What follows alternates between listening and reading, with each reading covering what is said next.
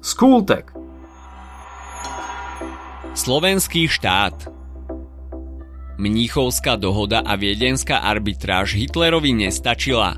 Slovákov dostali Nemci pod tlak a po rozpade Československa bol vyhlásený slovenský štát. Počas vojny bol satelitom Nemecka a prvých 5 rokov oficiálne na strane vojsk OSI. Na čele s prezidentom Jozefom Tisom sme napáchali viaceré zverstvá, za ktoré nebyť slovenského národného povstania by sme po vojne skončili na strane porazených. Dnešný diel z Kultegu bude venovaný slovenskému štátu. Československá republika hraničila s Nemeckom, ktoré sa v druhej polovici 30. rokov chystalo na vojnu – Hitlerov plán bol rozdeliť v mnohých ohľadoch silné a jednotné Československo. Podarilo sa mu to na Mníchovskej konferencii, na základe ktorej donútil odstúpiť Nemecku Sudety. Ako argument Hitler použil vysoké percentuálne zastúpenie nemeckej menšiny, ktorá bola podľa neho diskriminovaná. Zvyšní účastníci konferencie, Veľká Británia, Francúzsko a Taliansko tejto požiadavke vyhoveli a prakticky nechali Československo na pospas Nemecku. Mníchovská dohoda priamo viedla k viedenskej arbitráži, po ktorej Československo v prospech Maďarského kráľovstva odstúpilo územia vyše 10 tisíc km štvorcových na juhu Slovenska a podkarpatskej Rusy, obývaných prevažne maďarsky hovoriacím obyvateľstvom – Priamým dôsledkom rozpadajúcej sa Československej republiky bola 6. októbra 1938 podpísaná Žilinská dohoda, na základe ktorej vznikla slovenská vláda na čele s Jozefom Tisom. Vyhlásenie autonómie Slovenska bolo len otázkou času a došlo k nemu o mesiac a pol neskôr, 22. novembra 1938. Počas krátkej existencie autonómneho Slovenska bola moc sústredená v rukách hlinkovej slovenskej ľudovej strany. Na Slovensku došlo k zmene demokratického zriadenia Prvej republiky na autoritatívny ľudácky režim. Vyhlásenie autonómie Slovenska členom hlinkovej slovenskej ľudovej strany nestačilo a keďže ich slovo malo na vplyv Československa minimálnu váhu, spojili sa s nacistickým Nemeckom – Hitlerovi situácia vyhovovala, keďže rozpadnutím Československa by obe krajiny oslabil a navyše by mu boli Slováci zaviazaní.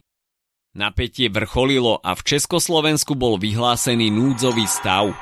Slovenskú autonómnu vládu a ty sa odvolali, no Nemecko oznámilo Tisovi, že tento krok nepovažuje za legitímny. Nemci ho pozvali na rokovanie do Berlína, na ktorom mu oznámili nezvratné rozhodnutie obsadiť v najbližších hodinách Čechy a Moravu, pričom Slovensko malo o svojom osude rozhodnúť samo. V prípade, že Slovensko vyhlási samostatnosť, Hitler prejavil ochotu garantovať jeho existenciu. Po Tisovom návrate z Berlína sa zvolal snem, na ktorom sme vyhlásili samostatný slovenský štát – Vieš, v aký deň sa táto udalosť uskutočnila?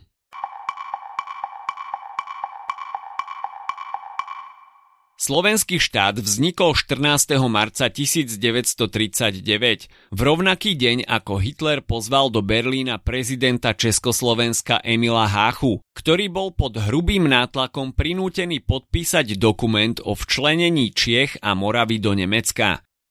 Deň na to bol Hitlerom na Pražskom hrade vyhlásený protektorát Čechy a Morava. Dôsledkom vyhlásenia samostatného štátu bola zmluva, ktorá vyjadrovala závislosť slovenského štátu od Nemeckej ríše. Išlo v nej o vzájomnú ochranu Nemecka so Slovenskom a o súhlas so zahranično-politickými krokmi režimu, ako bola účasť slovenskej armády vo vojne proti Polsku a proti Sovietskému zväzu. 21.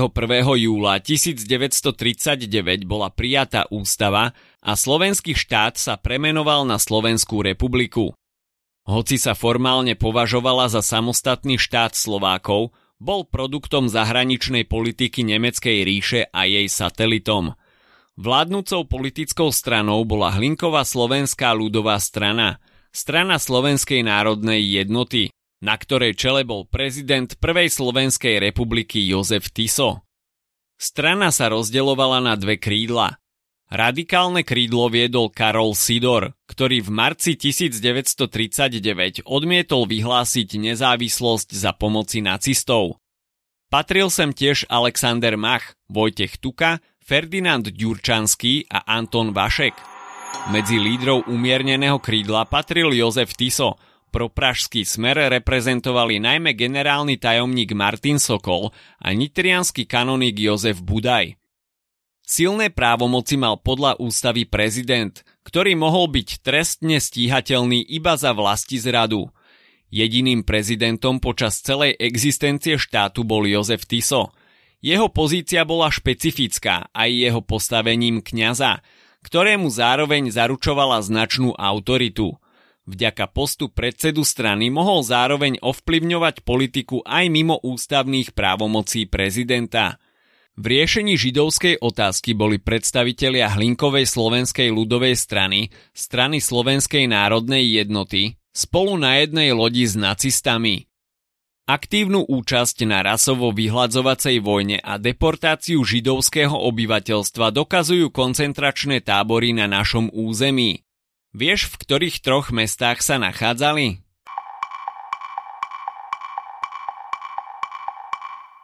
Pracovné tábory na Slovensku boli v Seredi, Oremovom Laze a Novákoch. To, že sme boli pod ochranou Nemecka však neznamenalo, že Slovensko nebude viesť žiadnu vojnu. 23. marca 1939 maďarské vojska vtrhli na naše územie z podkarpatskej Rusy. Postup Maďarov sa podarilo zastaviť vďaka rýchlej mobilizácii slovenských vojsk, Hlinkovej gardy ale aj početných dobrovoľníkov z ľudu. Malá vojna si dokopy vyžiadala asi 36 obetí a slovenská vláda bola nutená prijať ultimátum ohľadom úpravy hraníc, čím Slovensko stratilo ďalšie územia s takmer 70 tisíc obyvateľmi.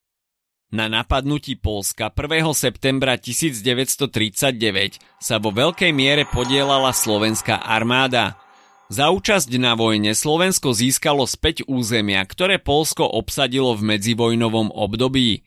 Hitler ponúkol Tisovi dokonca aj zakopané s okolím, no tento odmietol, pretože tam nežijú Slováci a táto oblasť nikdy nepatrila Slovensku.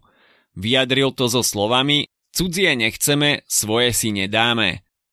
22. júna 1941 Nemecko napadlo Sovietsky zväz. Slovenská vláda vyslala vojenské jednotky, ktoré sa pripojili k ťaženiu proti Sovietskému zväzu.